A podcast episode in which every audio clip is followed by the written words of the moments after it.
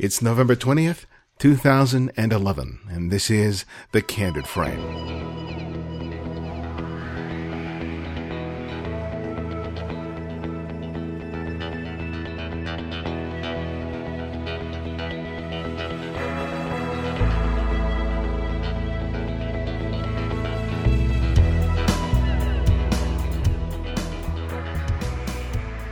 Photography is a technical process, and to get good at it, you need a fundamental understanding of exposure, color, and composition.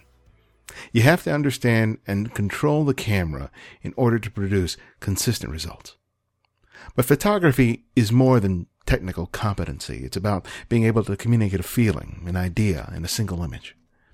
In his book, The Passionate Photographer, Steve Simon shares his personal journey as a photographer and reveals how a photographer can discover their own unique voice. It's about making a choice to go out and shoot. It's about staying committed to a subject or a setting and fully exhausting all the possibilities. It's about making the choice to shake things up and challenge oneself and not stay in the comfort zone. His book and our conversation reminded me of the importance of striving for more, and I hope that this interview leaves you similarly inspired. So sit back and enjoy our conversation with Steve Simon.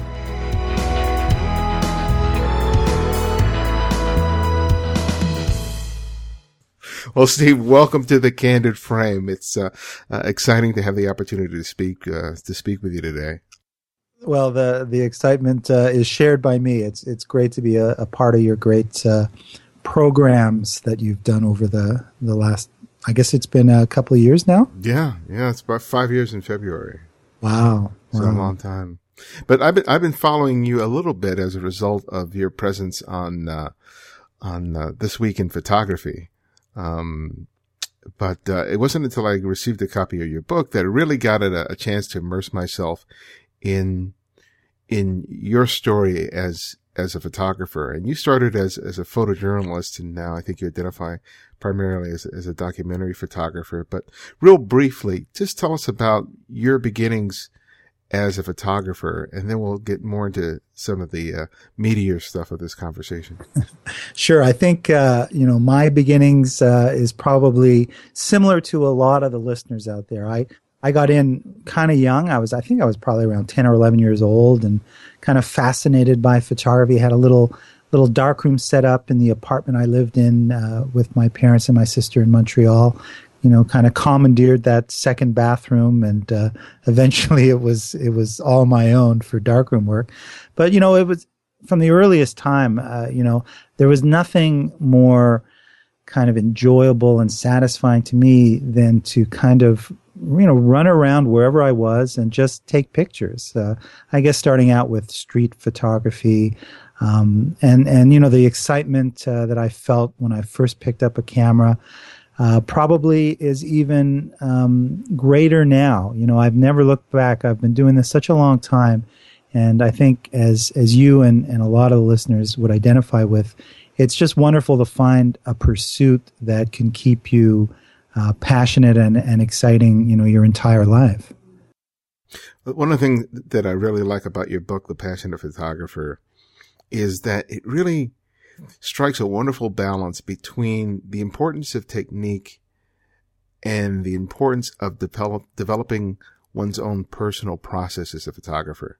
And I think so much of what's out there today, be it in a book or in a video or even in a classroom setting, is that there's so much of an emphasis on technique that in order to make great photographs, you need to have a certain type of camera, a certain understanding of exposure and such. But talk about the fact that is certainly important, but how developing one's own personal process is really the means by which you are able to make better and better photographs. Yeah, there's no question. I mean, photography is so many things. It's physical. You're out in the world. You've got this. It's cerebral. It's technical. You've got this, machine, this tool that you're using. And I think, in my experience, it took me a while to realize that, that tool needs to be kind of mastered. It needs to be familiar, and it needs to fade to the background in order, you know, speaking for myself, to do my best work. As an educator, because I do a lot of workshops and teaching, you know, I do find that the camera often gets in the way of the person's kind of creative pursuit. So I think one of the main concepts, and early on in the book, I talk about going through a volume of work, because I feel, and in my experience, you have to go through that volume of work just to allow the equipment to fade a little bit to the background so that you can really concentrate on what's important. And I think a lot of photographers will tell you that whatever the tool that they're given, you know, they'll find a way to make interesting and strong images. It doesn't matter how many megapixels or what it is that you're using. Really, in the end, what counts is how you use it and kind of where you point it and what your interests are in terms of what you want to try and say with your photography. Yeah. I mean, you start off the book talking about the importance of a personal project, and this is a topic I've often revisited over the life of the show. But I thought what you brought to the table with respect to that was the whole idea that a photographer needs to make a commitment to a subject matter, whether it's a portrait or whether it's a story that they're trying to tell, because it forces them to really invest themselves photographically in a way that doesn't happen if you're just making a couple of shots and moving on. And I thought that was a real insightful way of being able to not only tell people how to sort of approach a subject, but how they can develop their own aesthetic and have an understanding of how composition works and how that practice allows them to become a more consistent and better photographer. Yeah, no question. I think when you find something that motivates you to focus on that one project or subject, whatever it might be, and really there's an unlimited range of subject matter out there, as we know. By doing that and starting to kind of peel the onion, if you will, and starting to become familiar and going back, in my experience, things change. You know, what you see begins to change. I mean, you've already photographed and you've already, you know, have some material from the beginning of the project. So you don't need to make those pictures again. So when you see them, you kind of ignore them and you keep looking for something else. And it's a bit of a mystical process in some ways, but eventually you find your place, you find yourself in a place sort of creatively, visually, that you could never have predicted at the beginning, because you have to go through the process of getting there. And this sort of repetition and familiarity you know, can also be a bit of a block for you, too. You have to fight your way past it. And, you know, I give some examples of just quiet little projects where, you know, sometimes you need to just kind of break away and come back later, come back the next day. But if you don't give up on it and are persistent, and in my experience, too, when you get some images that you feel are strong, you know, that just gives you more motivation to come back the next day and just add to that.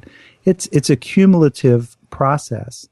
And also in my experience, you know, the more time you put in, often the better the results are. And of course, you know, sometimes you reach a saturation point, or you reach a point where, you know what, I think I've got it, or, you know, I'm not as interested. And that's when you kind of move on. Yeah. Well, let's talk about how people kind of figure out what a project is. When they look at some of your work, which is largely rooted in large documentary projects or photojournalism, they can look at their own lives and go, you know, I don't have the time or the resources to be able to do that. But, you know, you also mention in the book about the smaller projects that people can work on, like spending some time in a local laundromat, for example, is one of the examples that you cite. So what do you suggest for people to think about and consider when trying to pick a project that's manageable for them and whatever limitations they have in terms of time or access? Yeah, well, I think, you know, you said it, that access is really important. And I think that when it comes to things you're passionate about, if you start to sort of, you know, really think about it in terms of your photography, and often it comes down to particularly with hobbyists or amateur photographers, you know, family. They want to document their family. Well, you know, that's a good start. That might be something you might be interested in if you have children, etc.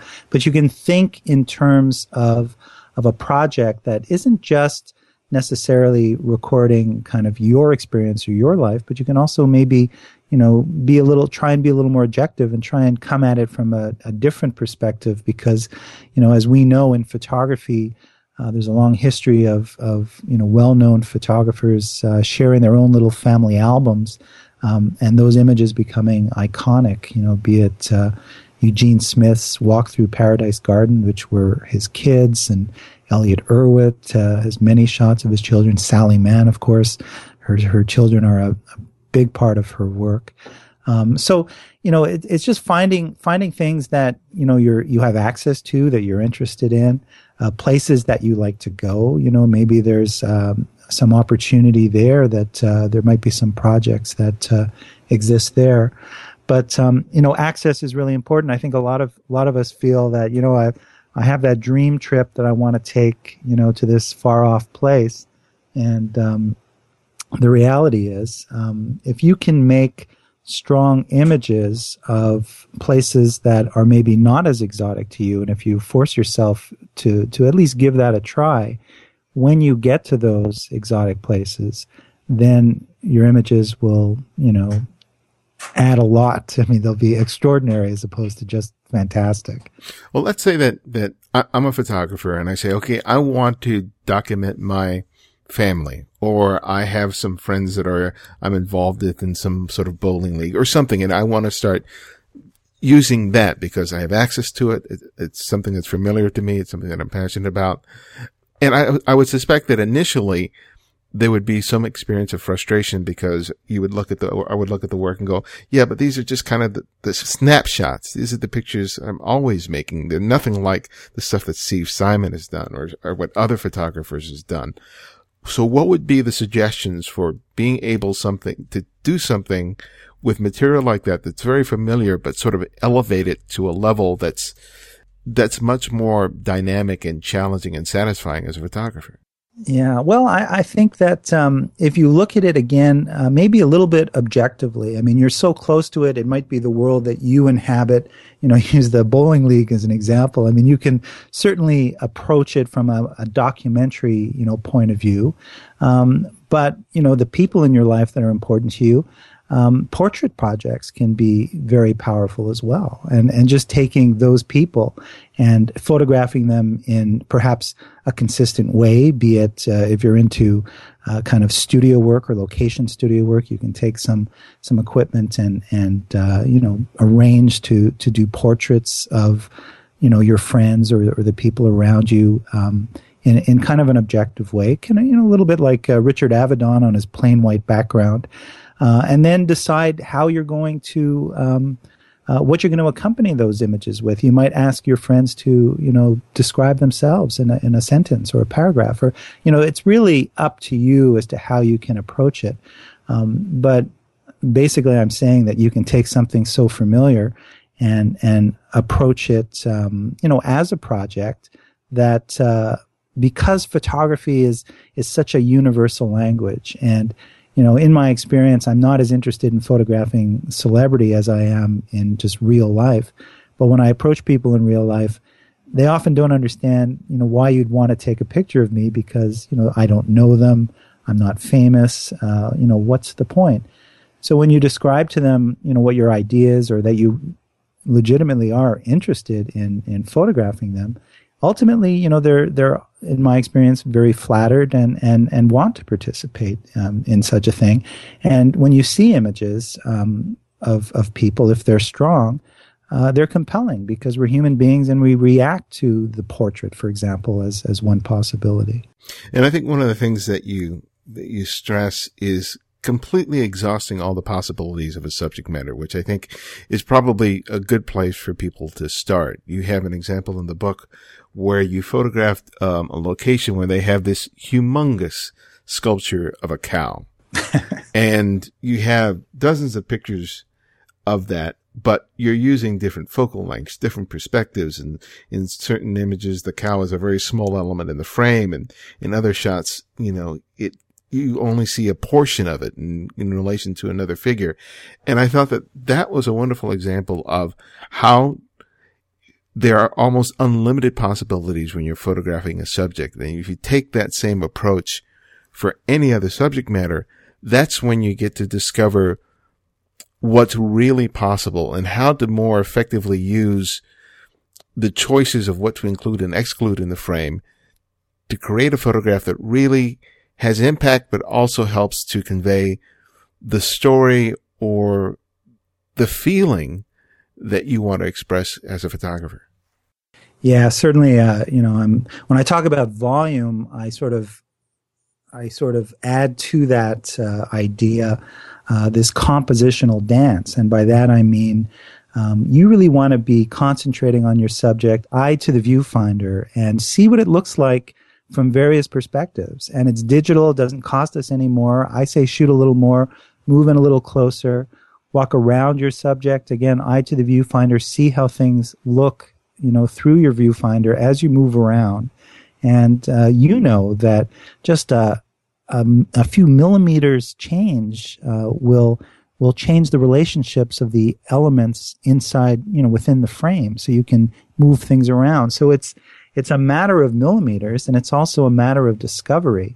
And as you go through this volume of work, moving around, seeing what things look like, eventually you'll sort of shortcut to those strong images because of your experience in doing this. So, I use examples where, sometimes if I took 28 frames, in the end I have 28 to choose from. But if I pushed it and worked a little harder, and I shot 47 frames. Well, I've got more to choose from. And sometimes the best image is frame number 41. And I never would have got to it had I stopped early. So I'm really talking a little bit about a work ethic. And I'm really talking about shooting more, but being a little more selective too. Choosing situations and subjects that have great visual potential and really exploring them to the fullest. And if you have that kind of, in my experience, that kind of sort of process will lead you to stronger work ultimately. Is that process how you get through those moments where you're shooting something and you say you shot 12 frames and you're feeling like this isn't working? And you have that urge to be able to say, okay, screw it, I'm going to move on to something else. How does that process of continuing to shoot despite those feelings, is that the way you get through it? Or are there times where you just go, this is a wash and I'm wasting time here? Well, as a professional, sometimes you just don't have that option. I mean, you have to make things work. So, I describe a couple of situations where, if things are not really working, and believe me, they don't always work out as well as I'd like. As a matter of fact, whenever I arrive at a situation or an assignment, I kind of have this pre-visualization often as to what it might or potentially could be. Mostly it doesn't really live up to that, but I'm always pushing, for that grand slam. But if things are not working out, one of the pieces of advice I received a few years ago when I was traveling in Japan was this wise man said that when you're dealing with a situation and a problem and it's just you've tried to solve it, you've racked your brain, it's not happening, stop, go back to the beginning, and try a completely different way around the problem. And I sort of took that, even though we weren't necessarily talking about photography. If I'm in a portrait situation and things just aren't really clicking, if you will, I might just stop and say, okay, maybe we need to change location. If we're outside, maybe we'll go inside. If we're inside, maybe we'll go outside, and just try something completely different. And in my experience, if you can get past that sort of point of where you're really not sure, it buys you some time and brings you into a fresh environment. And sometimes, that will be the place where things start to happen. And other times, you just have to fight your way through it, and just eventually things work out. I mean, you can't get blood from a stone, no doubt. And sometimes, with experience, you realize that, you know, for whatever reasons, this is not happening the way it should. Got to go to a plan B, and that's just what you do. You know, the process is such that, you know, photography and images are everywhere. So it's just a question of going out there and staking your claim to whatever's happening. Yeah. One of the things you emphasize is the idea of being a good editor of your own work. And I think that there's two parts to that. One is sort of shooting with the edit in mind, you know, making sure that you're producing enough diversity of material that you can actually make a good edit of it. And the other process is learning how to look at your images and be able to determine which ones work and don't work, and being able to sort of dispassionately sort of separate yourself from that. So can you talk about both sides of that coin?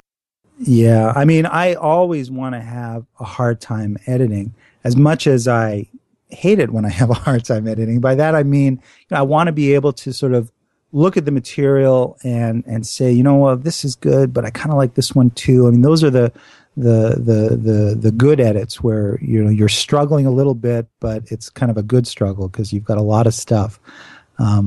So the process that I, you know, because I tend to shoot a little bit more maybe than some would, mainly because too, I'm often very moment driven and I want to capture that moment. And I know that sometimes, I don't know when that moment is.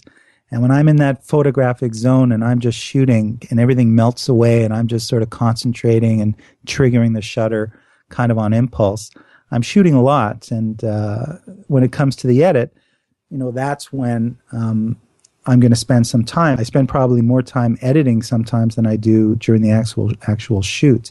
And the editing process eventually, you know, becomes almost impossible because as much as you're so close to the situation, you were there. And even after all these years, I sometimes have difficulty separating myself from the experience when I'm looking, because really the visual needs to communicate everything. You were there. You've got those attached emotions to the image that you're looking at. So it's hard even for me after all these years to disassociate myself. And sometimes, and that's why I think we all need help editing. We all need an objective, sort of disconnected set of eyes that could articulate to us what they're seeing and what they're not seeing, and that can help us, you know, make those decisions. But the great ones, you know, the great pictures are the easiest. I mean, they're no-brainers. When you get that really special, amazing image, I mean, it's exciting. That's what we're going for every time. You know, in baseball analogy, that's the grand slam. But in reality, in my photographic reality, those grand slams do not happen very often, sadly. Every time I go out with my camera, I'm hoping that I'll get one. But the reality is, you know, as you get experience, you raise your bar and your expectation of what you're going to come back with. And, you know, it just doesn't happen. I mean, what are the odds that you're going to be in the right place at the right time with the right lens, you know, with the right light at the right moment and capture that image? Yeah. And again, the more time you put in, you increase the odds. I think it was, you interviewed Jay Mizell. He may not be the first one to say it, but the harder you work, the luckier you get. And I think that's true. Yeah. One of the traps of being a photographer is that at some point you get to be pretty good. You make enough images and you're able to produce fairly consistent results. And it can be a tendency to get really comfortable with repeating the same images sort of over and over again. And particularly if you're getting paid or have an assignment, you know that there are the safe images that you can make that will allow you to fulfill the demands of your client or something like that. So how do you get out of that trap and really push yourself, particularly when it involves going into unfamiliar territory, where it means being uncomfortable, where it means risking failure? Yeah, I talk about that quite a bit in the book, and that is to get outside your comfort zone. And we all know what that comfort zone is. And sometimes, you know, it can be obvious to you if you kind of look back at your work and you just look and say, you know, I tend to shoot from a certain kind of lens to subject distance. I stand away, or I never seem to crouch down. I'm always kind of at eye level. I mean, those are comfort zones that I think I'm always having to push myself out of and remind myself that I've got to keep moving around. I've got to keep pushing it because, you know, in a pursuit like photography, what I particularly love about it is that you can always get better. And some of my, you know, photographic heroes are doing their best work in their 60s and 70s. And I think, isn't it, you know, Jay Mizell, he's 80 now, I think. It's amazing. He doesn't look it. But, you know, your best work is kind of always ahead of you. I think if you look in other forms of creativity, like music, for example, you might argue that, you know, Paul McCartney did his best work in his 20s, although he's certainly had a long career.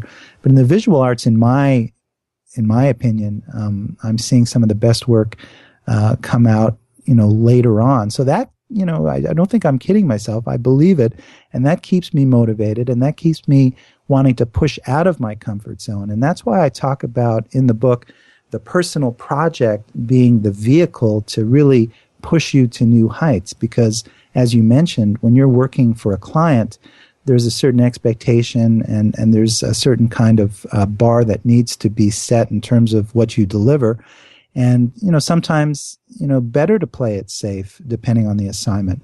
But when you're doing the kind of work that you want to do, that you would love people to pay you to do, there are no limits, and you can take chances and you can, you know, try things. And that's how you learn. You learn by, you know, risking failure, getting out of the comfort zone, making mistakes, and learning from them, and maybe hopefully even going back and fixing those mistakes. You talk about approaching strangers and how a lot of people have a desire to be able to do that, and you talk about different approaches. But there's an image that you have in your book of a woman at a cafe, and you shot it with a wide-angle lens, and so you see the counter sort of receding into the background. And you talk about going in there and saying, I want to make photographs of you, of these various people in there, and that you just wanted them to sort of be natural, and after a while they just sort of forgot you were there. Talk about that, because a lot of people would think that, you know, people are going to be self-conscious, that they're going to be very, very uncomfortable in front of the camera, and you're not going to get something natural. But here you are, a perfect stranger, walking into this place saying, I want to make photographs of you people, and then you just start doing it, yet it comes off as if they weren't even aware that you were there. Yeah. Well, again, it comes, in my experience, it's that investment in time. So, for instance, when I walked into that little cafe in Bethlehem, Pennsylvania, and I remember it, you know, there's three people there. It's a tiny little place. You will not go unnoticed. I always have my camera around my neck. I never, you know, hide the fact that I'm a photographer, at least for the majority of my shooting, unless there's a specific purpose. So I walk in and I see this scene and I'm working on this project, and I kind of, you know, sort of introduce myself and tell them what I'm doing and talk for a while. And what you described is true. People are self-conscious, and they're a little, you know, they're laughing and whatever if they've allowed me to stay and do some shooting. But I know that if I, you know, spend a little bit more time and take more time, eventually, you know, the novelty of the stranger with a camera wears off, and that's when the authentic moments reveal themselves, and I'm there to capture them. I mean, a lot of it is just investing in time, and a lot of people are not willing to take that time. It's slowing down, being patient, and I'm not really a patient person, but I do know that patience will deliver the grand slams. If I'm able to put in the time, I will sometimes get something, you know, what I consider to be, you know, extraordinary. And that time is well spent. And that just gives me the motivation to put in the time later on. There are no guarantees for this kind of photography because I'm not setting it up. I'm not orchestrating it. That's a whole other area. Mm-hmm. But I do know from my experience that when I put in the time, and if baseball players hit 3 out of 10, I keep using the baseball analogy. I'm not really a baseball fan, but if they hit 3 out of 10, they're making millions of dollars and they're famous. And photographers, it's a bit of a numbers game too. You've got to be there. You've got to shoot. And with experience, you start to put yourself in the right position at the right distance and in the right composition, etc. And that's the process that will take you there. There are some times where you're not approaching people, you're not telling them, can I make your photograph, or explaining why, and you just make the photograph. So how do you decide between making an approach where you engage someone and when do you just start making the photographs? Yeah, I tend to shoot with a wide lens. So when I come up to something, I'm usually like right there and people notice me. I always try and, if I see a moment, I try and capture it where they're not necessarily aware of me. But because I'm working so close, often they are. So occasionally I might just say, well, don't worry about me. Just keep doing what you're doing. And that's often enough. And they will. And I can just capture what it is that I saw in the first place. Other times they're going to want more information, and I'll talk to them and see if I can get permission. Once you have access, access is everything. And then I can go around and move around and get the image that I want. And that's how in the diner I was able to move in, close enough to get the image that I wanted. It was a process. I wouldn't have been able to walk in and take that picture, but maybe a half an hour later, I was able to get that image. But, it is, you've heard it before. You may have said it before. It's better to beg forgiveness than ask permission. My heart's in the right place. My motivation is in the right place. So when I see something and I want to take it, and it's a moment, I try not to hesitate, because in my experience, when I hesitate, the moment is gone. Yeah. And especially when we're talking moments. And the other thing, too, is I've learned that even though I'm basically a shy person, with experience going through the volume of work, I have to boldly go to my camera position to make the strongest image. And that often means moving in a lot closer than people are comfortable. And again, that's getting out of your comfort zone. Yeah. There's a pair of photographs in there, and I think it happens in a carnival. There's a young couple, and I think there's sort of like a carnival game in the background. Oh, yes. And the initial shot is them sort of half an arm's length from each other. And then in the next image, she's embracing him, and he has his one arm around her, and then one arm is dangling at the side. And yeah. I looked at the initial image, and I thought, oh, that's a good image. And then I see the second image, and I went, oh, my God, that's so much. That's even better. But I'm thinking there's a temptation there to, you get that initial shot and you walk away because you don't want to get caught taking the picture. You don't want a confrontation, or you don't want to intrude, but waiting and continuing to shoot gave you a much better photograph. So how do you sort of contend with those feelings that can come up when you're photographing someone, when they're not aware of them, and there's sort of this intimate thing happening in front of you that you want to capture? Yeah, I do talk a lot about the idea of sort of instinct and intuition sort of being your guide.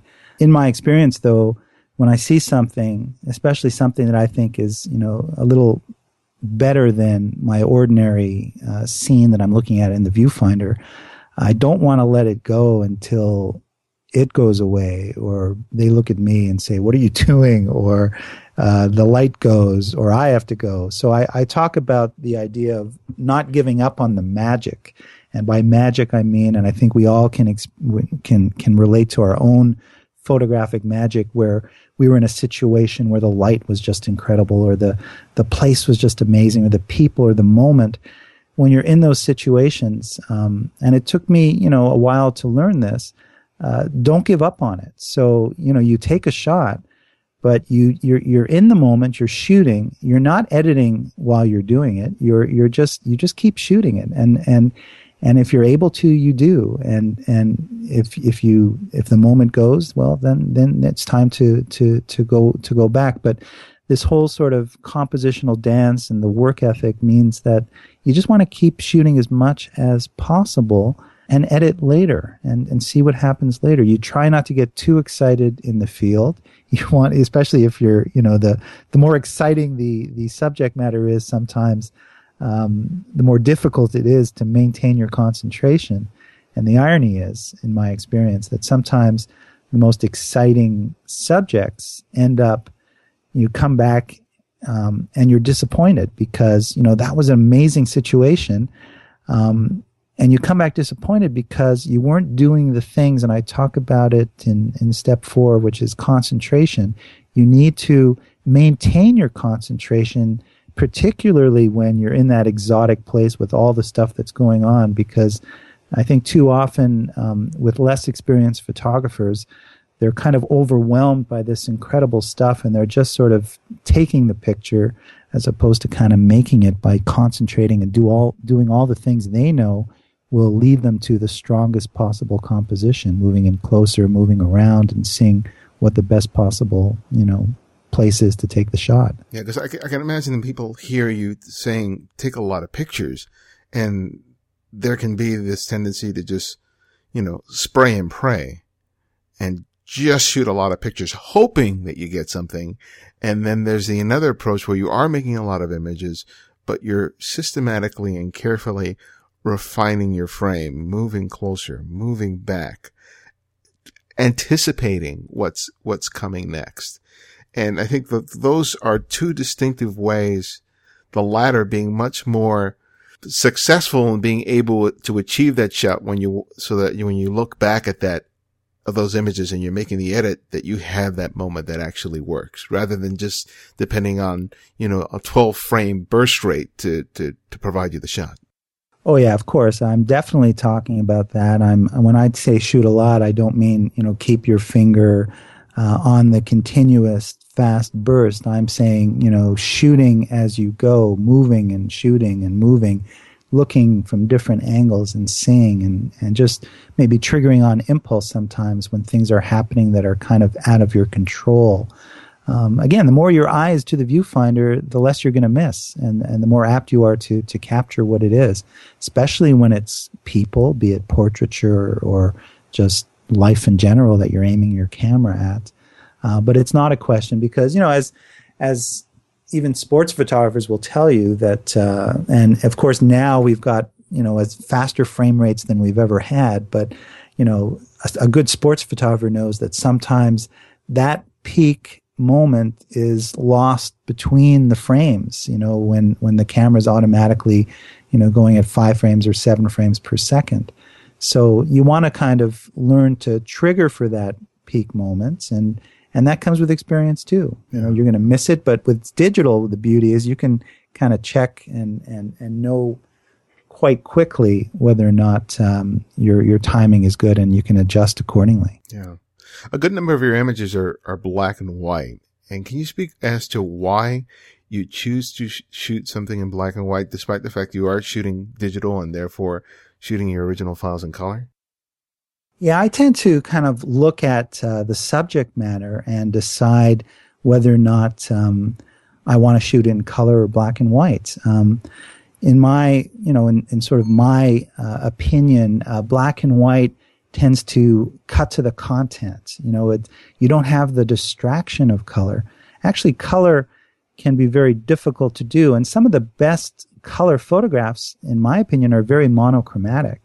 And that's why a lot of us decide that if we're going to shoot color, we're going to go during the golden glow of late afternoon or early morning, when color becomes less distracting because it's all bathed in this sort of warm golden light. And though there are different colors, there's the overpowering warmth of this glow that tends to, de-emphasize the distractions of color. And even when I'm shooting color sometimes, now with the digital darkroom, I could kind of desaturate certain colors. But black and white for me, I sort of grew up on black and white. I've loved black and white. And even before digital, you still saw a color world through the viewfinder. So you had to kind of adjust the mindset when you're shooting black and white. Certain subject matter, like when I documented the Republican convention here in New York in 2004, there was so much, the red of the Republican convention that it was overpowering a lot of the content of the image. I knew right away that I was going to shoot in black and white. So it's kind of a decision I kind of make beforehand. But there are times, pragmatically, digitally speaking, when, color noise can be very not very nice. So, you know, sometimes you might want to convert it to black and white because you can't nail the color. But that's changing a lot because the equipment now is just so good that there aren't excuses. And I'm assuming that you're converting the images to black and white in post. But what are some of the other changes that you make? I know that you come from a photojournalism background, which keeps things to a minimum. But now that you're doing more so documentary work, do you still sort of adhere to the tenets of traditional newspaper or magazine photojournalism? Yeah, I do. I mean, I consider myself to be a documentary photographer. And I think the difference between kind of photojournalism and documentary is just that photojournalism tends to have an audience a little bit more because it's images that are being disseminated, in newspapers, magazines, web newspapers, web magazines, and documentary projects often are longer term and they're ultimately released, as books or exhibitions, etc. But I don't spend much time, or I spend the minimum time on the computer as possible. I'm always trying to make the ultimate capture. I'm looking at my histogram. I'm exposing to the right. I'm trying to keep my ISO down, but I'm not afraid to go to higher ISOs with my Nikons because I know how great they can be even at really high ISOs. But I generally will. I sometimes convert things to black and white. I'll play with the tones, but I'm not going to move pixels around, nor am I going to necessarily create an image that wasn't there when I was there photographing it. You call your book The Passionate Photographer, and I think that a lot of people describe their affinity for photography with using that word. What does that word mean to you with respect to your own work? Well, I think that for me, photography kind of has been my best friend since the beginning. And I think that sometimes, passion can get in the way of other things in life that are equally important. So, you got to find a balance a little bit. And but for me, being a passionate photographer means just needing to be out there and photographing. And, for whatever reasons. But at the same time, what I talk about in the book is to sort of do it for yourself, of course, but also, share your vision of the world with other people, regardless of what your subject matter is. Because, it's when I teach, sometimes I'll ask students, do they consider themselves kind of a shy person, which I do. And photography has been my ticket. It's been my excuse to kind of dive into situations and into life in general in a way that has been so fantastic, has been so rewarding, has been so educational. For a shy person, it's allowed me to meet all these extraordinary people, and so the passion fire just keeps getting fed the more I get into it, and that's why there is no end in sight. And that's why photographers never retire, really. I mean, if you're doing the kind of work that is personal, you're always going to be shooting.